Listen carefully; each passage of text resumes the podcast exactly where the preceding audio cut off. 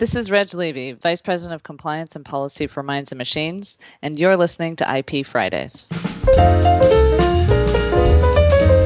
Hello, and welcome to this episode of IP Fridays.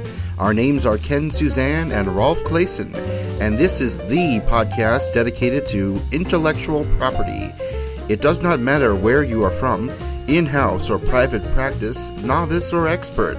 We will help you stay up to date with current topics in the fields of trademarks, patents, design and copyright, discover useful tools, and much more.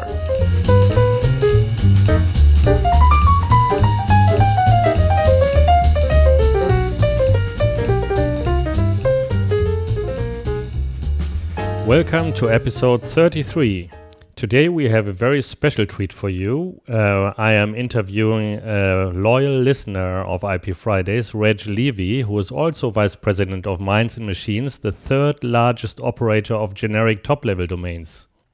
Before we jump into the interview, we will tell you about Facebook Beacons, a new technology to push messages to Facebook users. And we also tell you about how to register trademarks in Cuba and why that might be important. So, Ken, tell us more about the trademarks in Cuba. Rolf, as tensions between Cuba and the United States ease and international relations begin to solidify, it is likely that companies will seek to tap into the Cuban market to sell their merchandise and provide needed services. Companies looking to expand their marketing and sales efforts into Cuba will likely want to protect their valuable patents, trademarks, and copyrights. Recently, the Carnival Corporation announced that it has received the green light from the United States Department of the Treasury and the United States Department of Commerce to offer cruises to Cuba as early as next May. The cruise line is in the process of working out the logistics with the Cuban government. This is clear evidence that relations are opening and businesses need to keep this growing market on their radar for IP protection. Historically, and since 1995, there has been an exception to the embargo on trade restrictions with Cuba, which allowed U.S. businesses to obtain trademark protection for their marks in Cuba. While this exception was on the books, many businesses were not motivated to obtain the protection. Now, with diplomatic relations on the mend, this is about to change. Companies need to be aware that Cuba is a first to file country. This means that the first entity to file for the trademark in Cuba is entitled to register that mark. Use of a trademark in Cuba is not required to obtain the registration.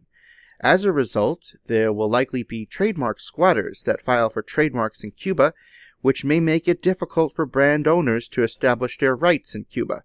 Reports have already indicated trademark squatting on popular brands such as NASCAR Denny's, Nordstrom, Sam's Club, Chase, Quiznos, Dillard's, Kohl's, and Chipotle. Companies that are planning to do business in Cuba in the next five years should place trademark registration activities at their top of their to do lists.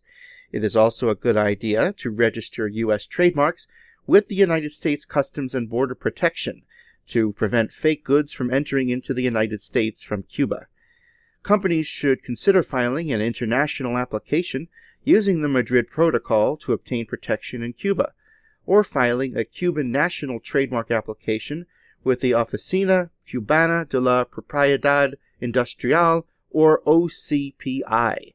If the company already owns an international registration, they can designate Cuba as an additional country to add to the registration. So watch out for trademark squatters in Cuba. Thank you, Ken. So you also mentioned Facebook beacons. Um, what's this all about? Rolf, the next time you walk into a favorite store, you might be walking within the range of a Facebook beacon. As technology and social media combine, advertising techniques have evolved to keep up with our technologically driven world. The new technology, Place Tips, works by using a location based service to show Facebook users posts and photos about a retailer, restaurant, or business when they are in close proximity of a Facebook beacon. The beacons will use Bluetooth technology to locate a customer and their proximity to a business. These beacons are small electronic devices that can transmit information to smartphones. Place Tips is in its early steps, attempting to jump across a few roadblocks, such as privacy concerns. According to Facebook's website containing information on the beacons, Using place tips in conjunction with a strategically placed beacon at a, at a business will allow the business to present customers with a welcome note and photograph, offer prompts to like a particular Facebook page, and check in, provide posts from a business Facebook page, and supply the Facebook users with the user's friends' recommendations about the business. Facebook advises that in order to turn the beacon on, all you have to do is, quote, pull it out of the packaging and peel the sticker off the back and place the device in a safe central area, end quote. Facebook's Beacon program is said to be in competition with Yelp and Foursquare in that these services also provide a forum for customer feedback and reviews. However, Facebook's beacons differ in that the reviews are made readily available to customers as they walk into the stores with operating beacons, rather than having to conduct a search for the establishment itself. In other words, stores are able to automatically serve up valuable data, reviews, and information to their customers as they near the broadcast range of the Facebook beacon. The social media giant has designed their own beacon and distributes the technology free of charge. Entrepreneurs are pleased with how the technology is making their business more easily accessible for customers everywhere. Further information on how to obtain a free Facebook beacon is available on the IP Friday show notes for this podcast. If you want to learn more about Facebook beacons, you can go to www.ipfridays.com slash Facebook beacons, one word, ipfridays.com slash Facebook beacons.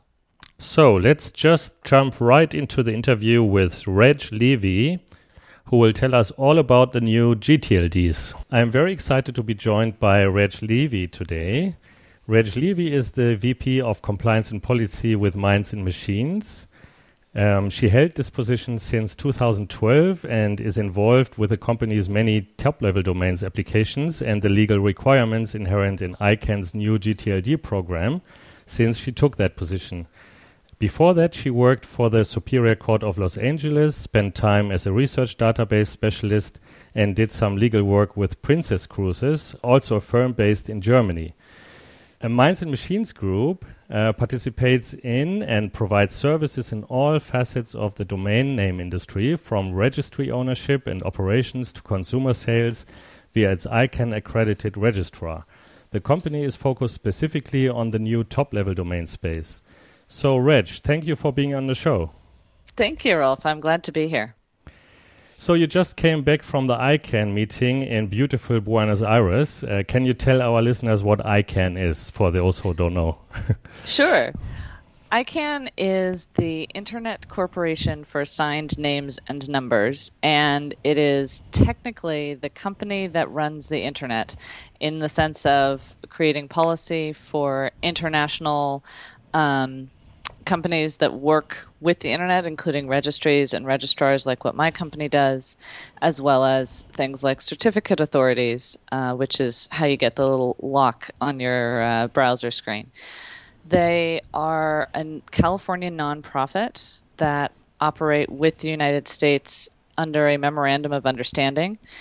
And the memorandum of understanding says that they will be a community based organization.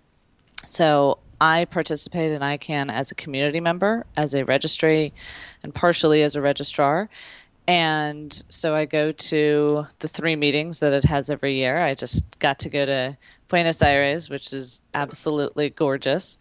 and um, I sit down in a conference center with a bunch of other people like me, and we try to create ICANN policy for the internet. All right, so you rule the internet. a little bit. a little bit. so, um, why would the United States or any other country listen to what ICANN tells it to do? And is there any treaty or contract? You just mentioned the memorandum of, of understanding. Is that the whole thing, or is there more to it? So that's the major piece of it, and there are in the uh, ICANN is essentially under the FCC in the United States, and um, in terms of why the U.S. listens to what ICANN tells it, it's it's less of a situation where ICANN tells any government what to do, and more of a situation where ICANN tells uh, companies what to do. So, for example, ICANN's rules govern VeriSign that runs .com, and in that sense, uh, people in the United States have to listen to what ICANN says because they use .com um, a lot, but they ICANN doesn't have the same power over, for example, .de. So DENIC um, doesn't have to do things in the same way that VeriSign has to do them. So it's um, it's a very complicated relationship between ICANN, between the companies that uh, run the various top level domain registries, and the various governments. Um, to a large extent, the United States doesn't listen to what ICANN says, and neither does anyone else. But the companies that are contracted with ICANN do have to because of contract law. All right. Okay. So they have individual contracts with ICANN, for example, VeriSign? Right. So VeriSign has the .com contract, and VeriSign is the only company that can, um, you know, hold .com as a top-level domain. My company, for example, has a contract with ICANN to run the .horse registry. So instead of .com, you can have your name .horse, and we're the only people who can run that registry. So that's a con- contractual relationship, and ICANN the rules that are made at ICANN by my group and other constituencies and supporting organizations will govern what goes into that contract. Right, and uh, maybe even more interesting for our listeners is that you are running dot .law. Is that correct? That's correct. Look out for dot .law later on this year. We're hoping to premiere it very soon. Very good. So, um, since you are um, VP of Compliance and Policy for Minds and Machines and uh, deal a lot with the legal aspects of top level domain applications and generic top level domains, what do you think are the most common types of IP related issues that you encounter in your work? So, the biggest kind of IP issue that I run into is, is the use of a trademark in a domain name. And before the new round of top level domains was allowed, the um, the various groups within ICANN created policy, and the policy that they came up with was called the Trademark Clearinghouse, which you can find at trademark-clearinghouse.com. And what that required of the new registries was that trademark owners had the very first opportunity to purchase in a new TLD. So if you have a trade mark for IP Fridays, then during the dot .law sunrise, you can be the first person to get IP Fridays.law. Um, because it's it's a special time for just trademark holders, and so that's uh, a piece of policy that we have to comply with. Mm-hmm. After that, um, for 90 days, if somebody else registers IP Fridays.law, then if you are still registered in the trademark clearinghouse, you'll get a notice so that you can go to it and take a look at it and see if the use of your name in that namespace is infringing. And it's actually, um, I mean, it's a big part of how our registries are set up. And the most interesting piece of it to me was that you had there was no what we call span the dot um, trademarks. So if you had a trademark for Apple computers and someone had a dot computers, you could only apply for Apple computers dot computers. You could not apply for Apple dot computers. So um, that's sort of an example of how the uh, the ICANN policy world does its best, but sometimes fails to accomplish what it actually is trying to do. Um, so, what I work on now that most of our registries are live is um, managing the UDRP and the URS complaints that might come against registrants in our namespace. So, UDRP, your listeners are probably going to be at least slightly familiar with. That that's the uh, the way that you can complain that somebody is using your trademark as a domain name, and it's the universal domain, excuse me, uniform domain dispute resolution policy, and it goes to WIPO, and you pay five thousand dollars, and it's expensive and takes a long time. the URS is supposed to be, it's just for the new gTLDs, um, or was intended to be. It's drifting mm-hmm. into some of the legacy TLDs right now, which is a, a different story. Um, it's the Uniform Rapid Suspension System, which says that if it is a very obvious case, if the website is nike.shoes and you go to it and they're selling knockoff Nike shoes, then it's very obviously a uh, misuse of a trademark and it can be taken down faster than the UDRP would take. Right. And probably it would also take less money, or is it also $5,000? No, I believe actually it's only $800. Wow. Um, and it is in dollars, as far as I can tell. Um, so, despite ICANN's attempts to be extremely international, again, there are, it's a great community, but we have some definite room for growth. Right. Um, speaking of growth, you mm. are one of the largest holders or applicants of generic top level domains. Uh, is you are the third largest, and only two uh, other companies, uh, namely Donuts and Google, are larger. Can you tell our listeners the difference between domain registrars and generic top level domain operators? Where is the difference?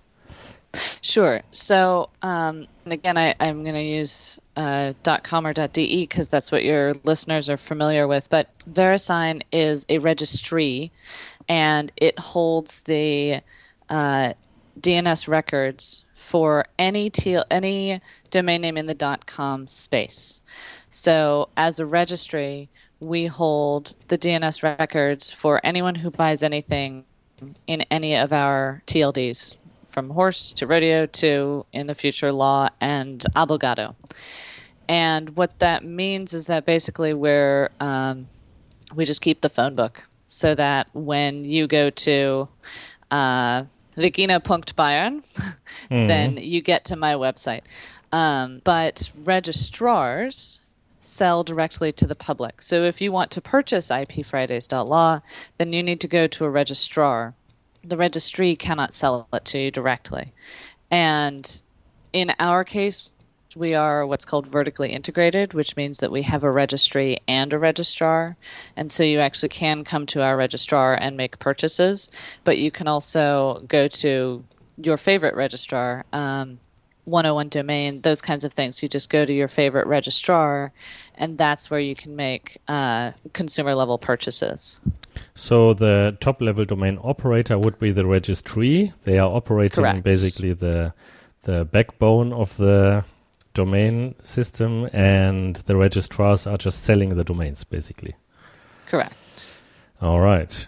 So um, some uh, generic top level domain operators came under fire, like Vox Populi, who are operating .sucks. Uh, and they were actually quite present at the recent INTA meeting in San Diego. Um, what do you think about these more provocative uh, generic top level domains and the business model behind them? Well, so it's interesting because in the new gTLD space, there's room for a lot of different business models. Um, .com business model is, you know, just sell domain names to everyone, and and that's fine. But there are different ones, for example, .law is going to be restricted to only attorneys who have been validated um, in their country of um, uh, where they where they hold that title. .sucks has a requirement that if you have a domain name in their namespace, it has to be a complaint. Um, it, it has to be a complaint website. So if I buy ipfridays.sucks, I have to complain about you. I can't just buy it and say, actually, it's pretty awesome. It's one of my favorite podcasts, um, because that is a violation of their terms and conditions. There are other TLDs, for example, .hiv. Uh, every click to a .hiv website is a donation to um, research facilities and uh, research to find a cure for HIV/AIDS.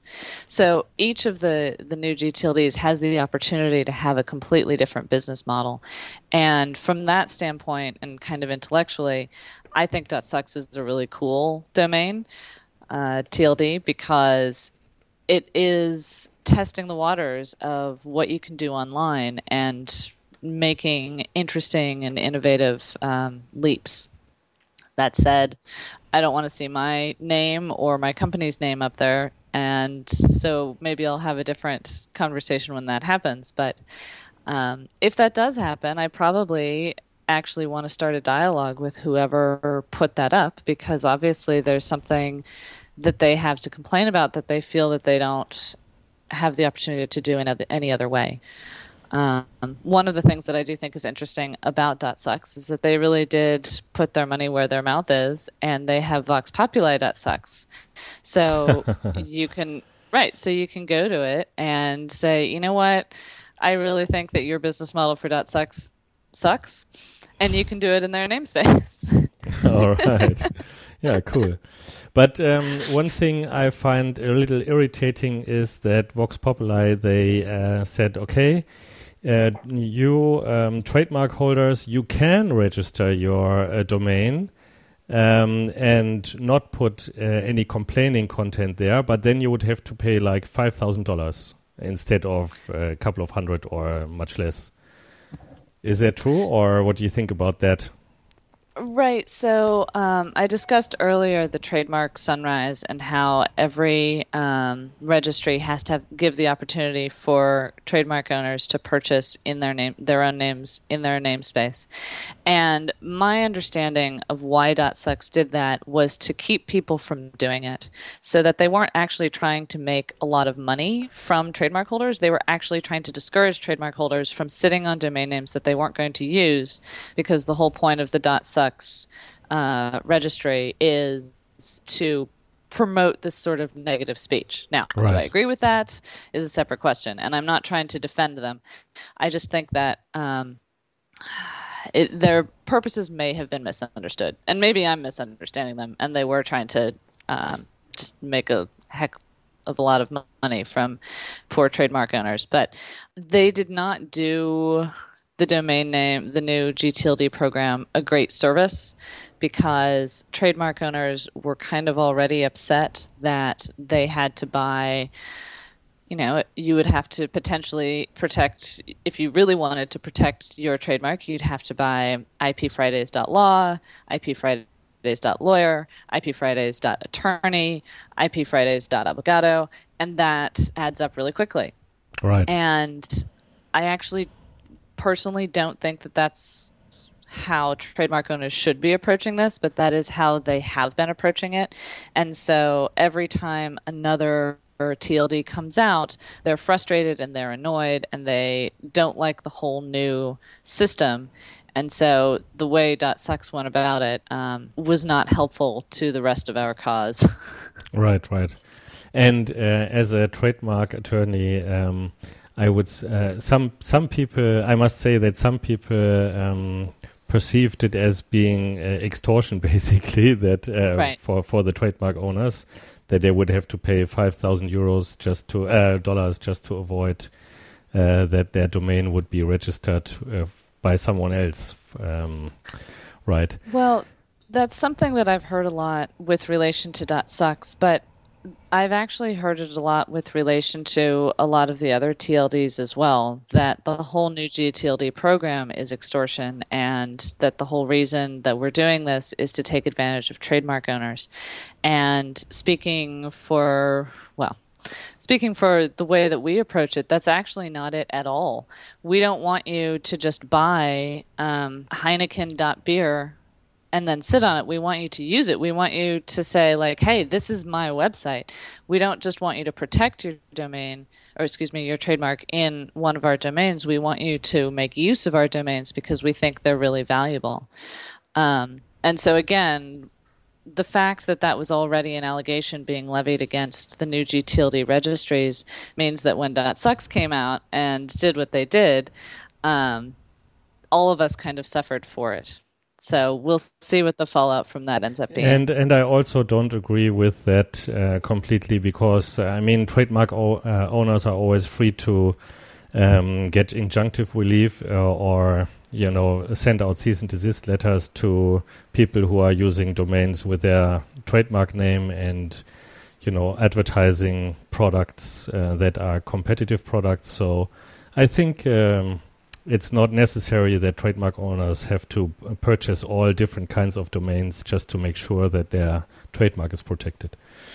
Right, and I don't think that that is necessary. And one of the whole points of the new GTLD program in general was that the .com namespace, and I keep coming back to .com, but even in other countries, that's one of the most used and most recognized uh, TLDs is that that namespace was so packed that you couldn't get a good name. And so if people are just going to come into the new GTLD namespaces and buy up the exact same names that they already own in .com or .de or .co.uk, then we're going to end up right back where we were. So, like I say, I think that .sucks is an innovative use of the new GTLD namespace. Um, but I think there are other very innovative uses out there. Of course, such as your uh, top level domains. exactly.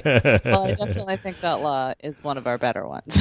yes, I'm very interested in how this will take off. So uh, I will get you on the show maybe in a year or something.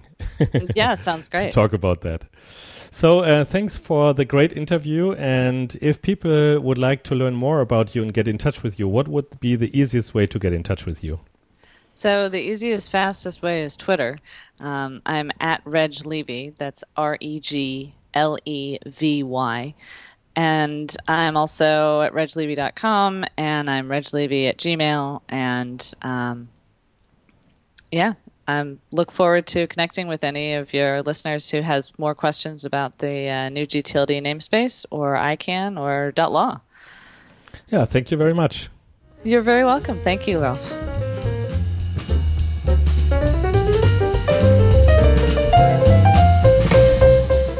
That's it for this episode. If you liked what you heard, please show us your love by visiting ipfridays.com slash love and tweet a link to this show. We would be so grateful if you would do that. It would help us out to get the word out. Also, please subscribe to our podcast at ipfridays.com or on iTunes or Stitcher.com.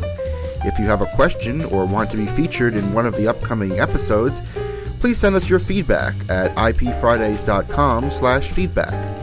Also, please leave us a review on iTunes. You can go to ipfridays.com slash iTunes and it will take you right to the correct page on iTunes. If you want to get mentioned on this podcast or even have comments within the next episode, please leave us your voicemail at ipfridays.com slash voicemail. You have been listening to an episode of IP Fridays. The views expressed by the participants of this program are their own and do not represent the views of, nor are they endorsed by their respective law firms. None of the content should be considered legal advice. The IP Fridays podcast should not be construed as legal advice or legal opinion on any specific facts or circumstances. The contents of this podcast are intended for general informational purposes only and you are urged to consult your own lawyer on any specific legal questions. As always, consult a lawyer or patent or trademark attorney. Copyright 2014, all rights reserved.